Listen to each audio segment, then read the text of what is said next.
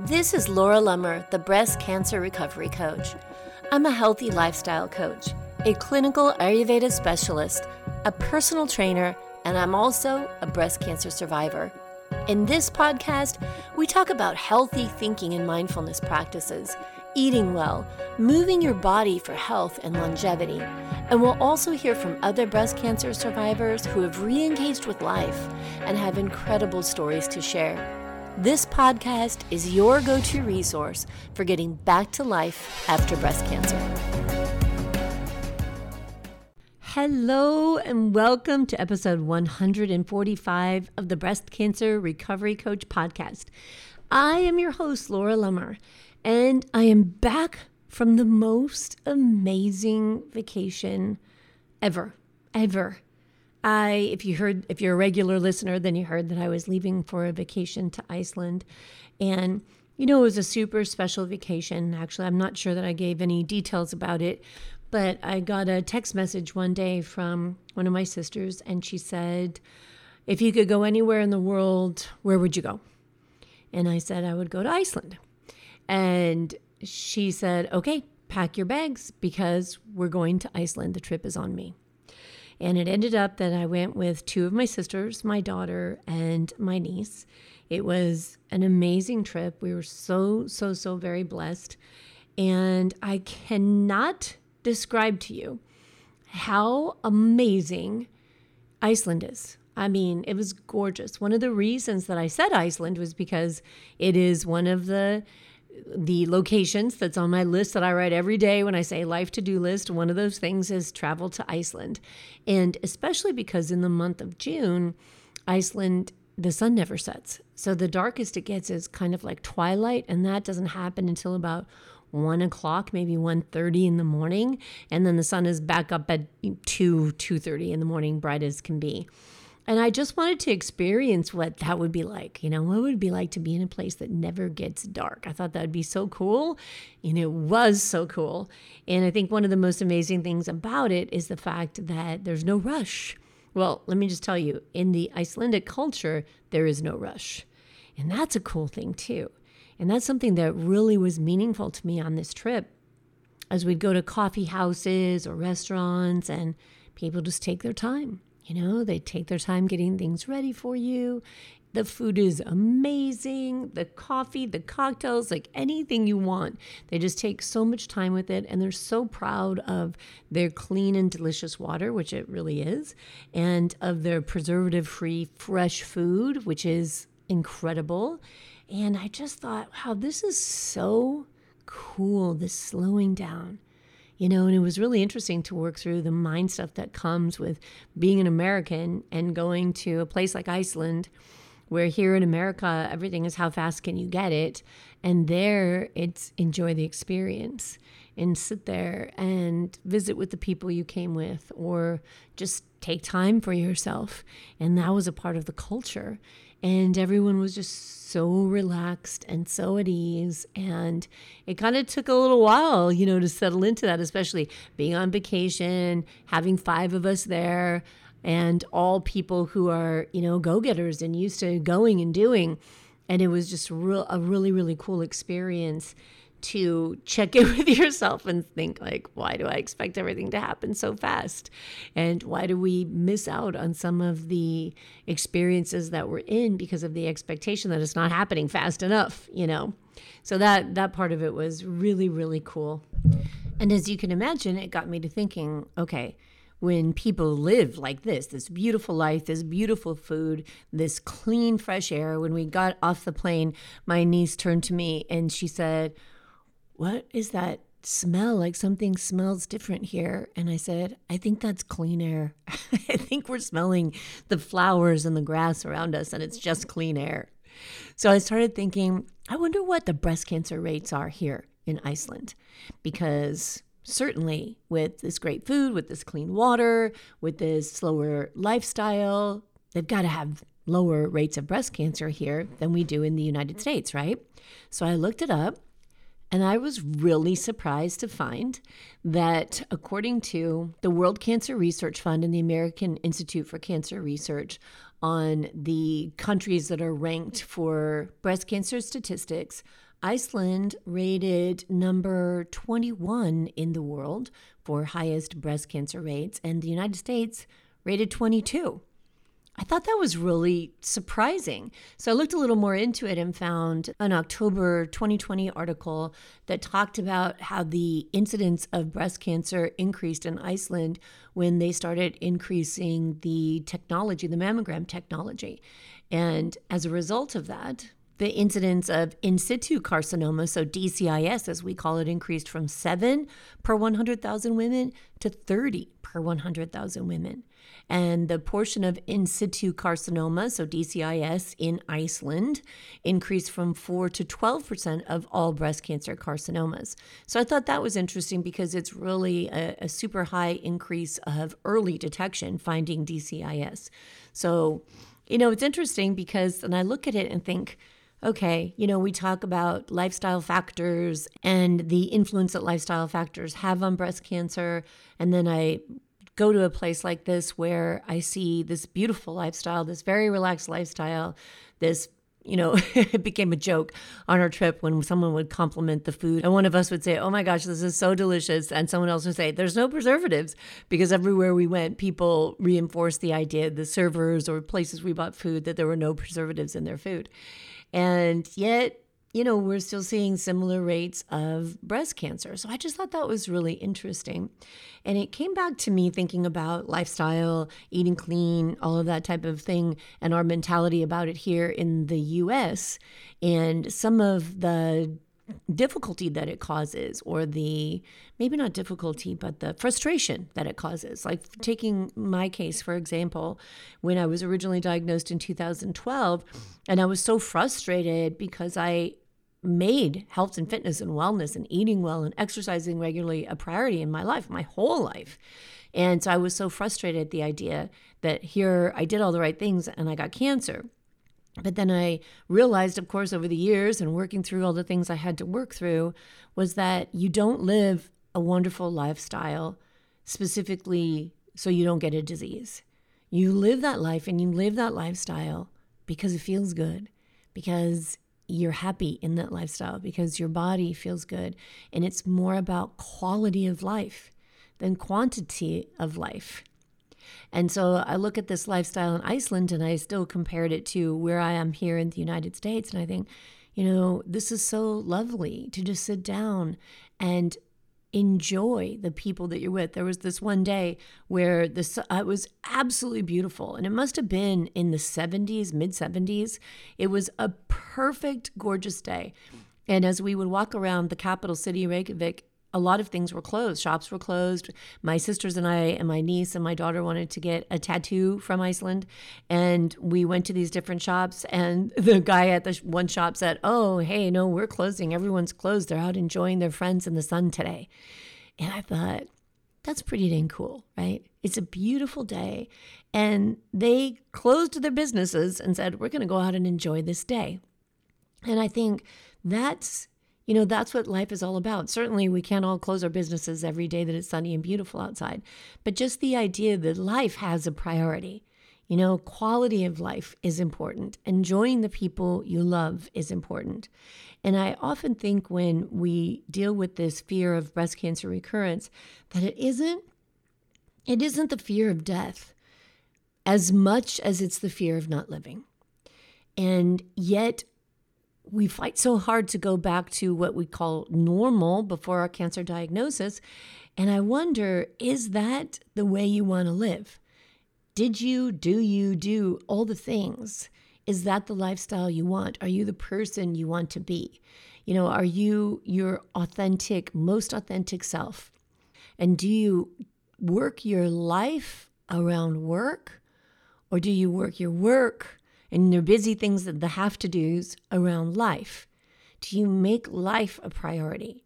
Or do you feel that or have that sense of, what I know I have said myself and what I heard from so many other survivors through the years of that gave me cancer, that job gave me cancer, that way of living gave me cancer, that relationship gave me cancer. And yet we don't take the necessary steps to make changes in those areas in our life, even after treatment.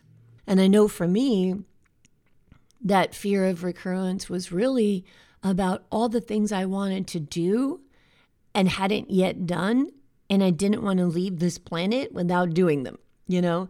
So I think I did more things after my first diagnosis. I definitely had that mind shift change. That's when I started this business and decided I'm going to start my own business that offers me flexibility so that I can do work around life instead of life around work. And then again, being diagnosed in 2020 with metastatic disease was even more of an urgency about that. What do I need to change to make sure I'm living the life I want to live? Because it's quality of life. And it does include, for me, doing all the things, staying active, treating my body well, eating good food, and that's important to me, not because I believe I'm not going to get cancer, because clearly two times that didn't work. It's important to me because that's what best supports my health, it's what best supports my energy levels. And the clarity in my brain, my way of thinking, and all of those things, as I'm sure you well know, are affected by not only the treatment, but the medications that we take for ever and ever after breast cancer for five to 10 years afterwards. And if you have or are living with metastatic disease for the rest of your life afterwards, and they have a physical impact. And so I think it's just super important to step back and look at our, our quality of life and look at our lifestyle and say, ask ourselves, you know, is this a lifestyle that's supporting your wellness? Or are you pushing the envelope and the boundaries with your health to be able to maintain a lifestyle that's just not working for you?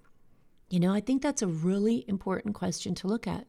When we decided to take this vacation, I told my sisters, my family ahead of time when we went, I said, listen, I know my limits and the, my body and the way that it feels and how I get fatigued and the walls that I hit.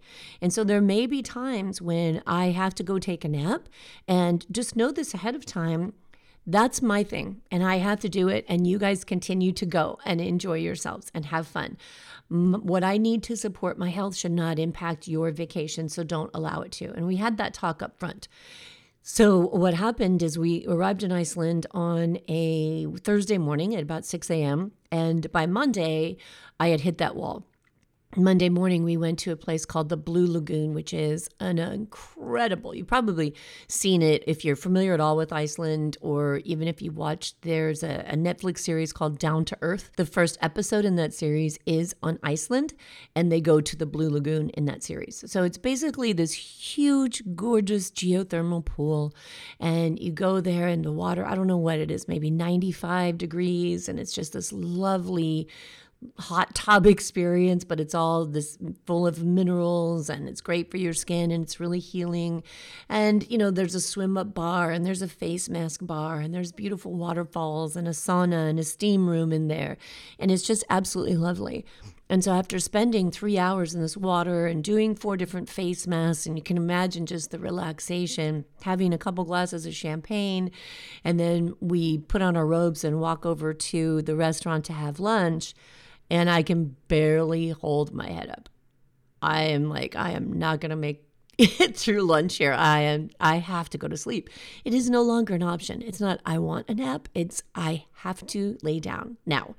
And our plan was to go and hike a volcano I don't know why we planned it that way. Why would you plan a volcano hike after a beautiful three, four hour spa experience? We really should have flipped that. So that was poor planning, but that's the way we planned it. And so I said to my sisters, and actually one of my sisters looked at me and said, Do you need to lay down? And I said, Yeah, I need to lay down. And so I said, Just drop me off at the house and you guys go on the hike. No, no, no, no, no. They didn't want to do that. So they said, Listen, we're all tired. We had had a, a, very big adventure the couple of days before, and they all said, Let's go back to the house and we'll all take a nap. And then we had heard about this other spa called the Sky Lagoon. There was a new spa that had opened in May. And so they said, let's just make this a total spa day. Well, I'll go back, we'll take a nap. And then when we get done, we'll go over to the Sky Lagoon and we'll check out that spa and then we'll have dinner. And so that's what we did. And it was lovely to just have that flexibility. And I think it just fit, it just flowed so beautifully, you know? And obviously, going to a spa after one spa is way better than going to a spa and then a volcano hike. And so, note to self as far as trip planning in the future. But it was so lovely. And I have to tell you that the Sky Lagoon was literally one of the most beautiful places we'd ever experienced. It is a geothermal, naturally heated by volcanic activity. This water, it's all built within this huge lava rock encasement and it is a infinity lagoon that looks out over the ocean. I mean it could not be more spectacular. So at the end of the day it really worked out well but i share that because oftentimes i think we're so afraid as survivors. You know we have to keep up. We have to keep pushing it. We don't want to let other people down. And yet when you take that moment and you just acknowledge what you actually need you can feel good about that in yourself. And I think that the people who love you not only respect that, but it creates a safe space for them to also express their needs, right? It starts to create this different life where we can all say, This is what I need for myself right now. Instead of everybody feeling like they've got to push everything for everybody else, right? We have to come back to just understanding ourselves and not feeling like we have to maintain the standard or compete with this person we used to be. So here's a really interesting quote that I'd love to share with you. On the way to Iceland, I was listening to the book Untamed by Glennon Doyle, and I'll put the link in the show notes for this episode, which you can find at the breastcancerrecoverycoach.com forward slash 145. But I want to share this quote with you because I think it's such an important mindset for not only healing, but for for healing our bodies but for healing our lives as well. And for allowing ourselves the permission and the space to allow life to evolve and not to put that pressure on ourselves of continually saying we have to be the person we used to be but asking ourselves the question why would i want to be that person? What do i want out of my life and how could my life be even more amazing if I adopt this mindset and I allow myself to evolve? So here's the quote from her book. She says, I am a human being meant to be in perpetual becoming.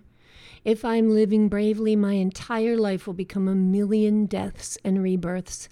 My goal is not to remain the same, but to live in a way that each day, year, moment, relationship, conversation, and crisis is the material I use to become a truer, more beautiful version of myself. I absolutely love that because I feel like there's just such a freedom in that. There's such a freedom in the mindset that my life is an evolution and I don't have to sit here and resist, right? You know that that old saying, "What resists persists," or "What we resist persists." I think it is, and and we have there's so much resistance in going through breast cancer, breast cancer treatment, breast cancer recovery, and of course, there's good reason for that resistance. It's shitty things that we don't like, but if we can, if there was anything I could shift or change or teach after my own experiences with breast cancer, it would be to shift that mentality from this angry warrior on the battlefield to defeat cancer to this love warrior, you know, on the field to win the battle of self compassion. That this is the time to learn to love yourself more deeply, to learn to understand your body more deeply, and that the battle isn't to destroy cancer, although it wouldn't that be awesome? But that the battle is to shed all the conditioning, all of the shoulds, all of the this is the expectation and I have to do it. And whose freaking expectation was it to begin with? And I have to work harder and I have to be busier and I have to do all the things and I have to fulfill everyone's expectations. And for me the battle is to overcome those thoughts that way of thinking and to come back and be that love warrior for yourself and learn how do I love myself and live the life I actually came here to live what would that even look like? What is my life supposed to be? And if I'm continually evolving and if I use this crisis and this anger and this devastating experience to evolve, what will I evolve to? And let go of that resistance of wanting to stay the same. And it's interesting as I hear myself saying this, I think Glennon, well, I know Glennon Doyle's first book was called Love Warrior. And here I'm using that terminology in becoming that love warrior for yourself in order to heal yourself and your life, to allow you to evolve. There's so many times that I hear the phrase, you know, I just don't feel like I fit in my life anymore. And I think that is a red flag for us, ladies. Stop there. What isn't fitting? what isn't fitting because this veil has been lifted, right? This veil of immortality of I'm here and life goes on forever has been lifted. And we're like, holy shit, I don't know when when life is gonna end or, or not. And now I feel like I don't fit into this life. Why? What is that life supposed to look like? What are your thoughts behind it? And what is the lifestyle that you want to lead? And how can you begin to making those changes that help you feel like you fit in your own skin? help you feel like you fit in your own life. And as amazing as that would be, it's not an easy thing to do.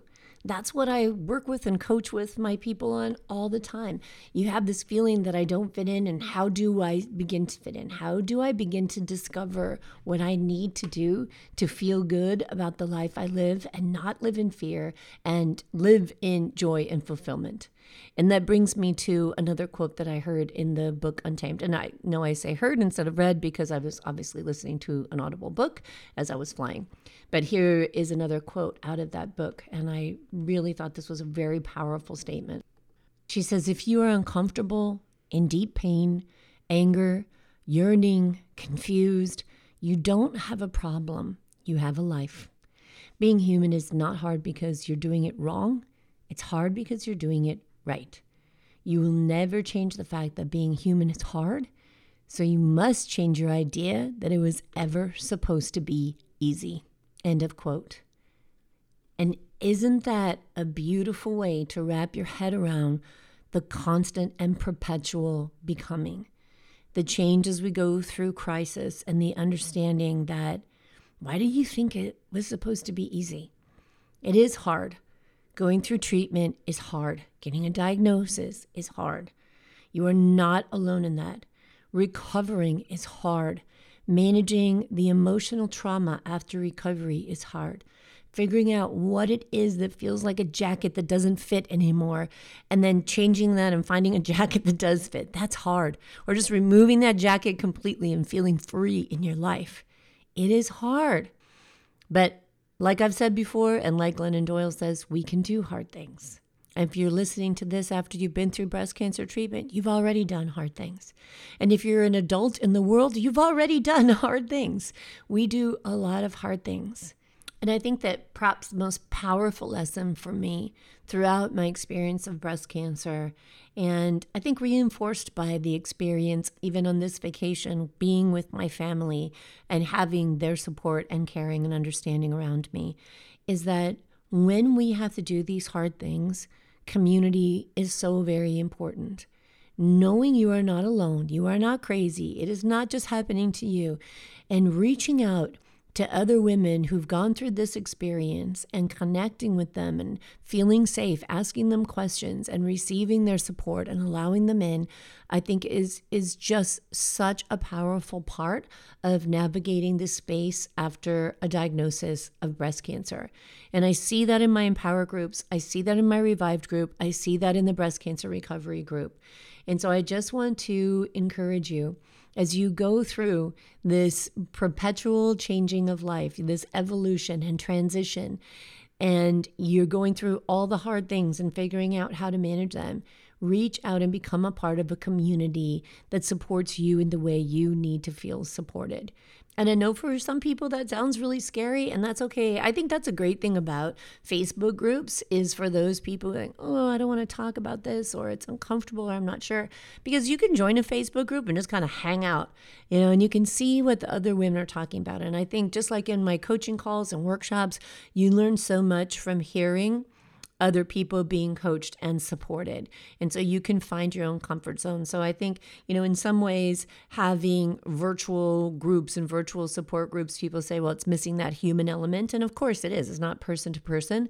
But in other ways, I think it can really fit how we like to engage on whatever level that is. Some people like to put things out there more frequently, get more feedback, contact more people, and some people like to be able to be in the background, kind of in the shadows, and just watch and wait for them to get to a place where they're feeling comfortable expressing their emotions. So, for that reason, I think that Facebook support groups, as long as they're geared towards Uh, constructive thinking and solutions and moving forward and creating life and not ones that are really stuck in the misery of cancer and cancer treatment because that can be an awful place to be. So, if you need that support, I hope you do reach out to the Breast Cancer Recovery Group. You can find that. That's my free Facebook group. Just go to Facebook and Google the Breast Cancer Recovery Group. And get the support you need to create the life you want and have other women who understand your experience with you as you go through this perpetual transition and create a beautiful lifestyle that fits you. All right, I will talk to you again next week. And until then, please be good to yourself and expect others to be good to you as well. You've put your courage to the test, laid all your doubts to rest. Before, your heart is full and wanting more. Your future's at the door. Give it all you got, no hesitating. You've been waiting all your life. This is your moment.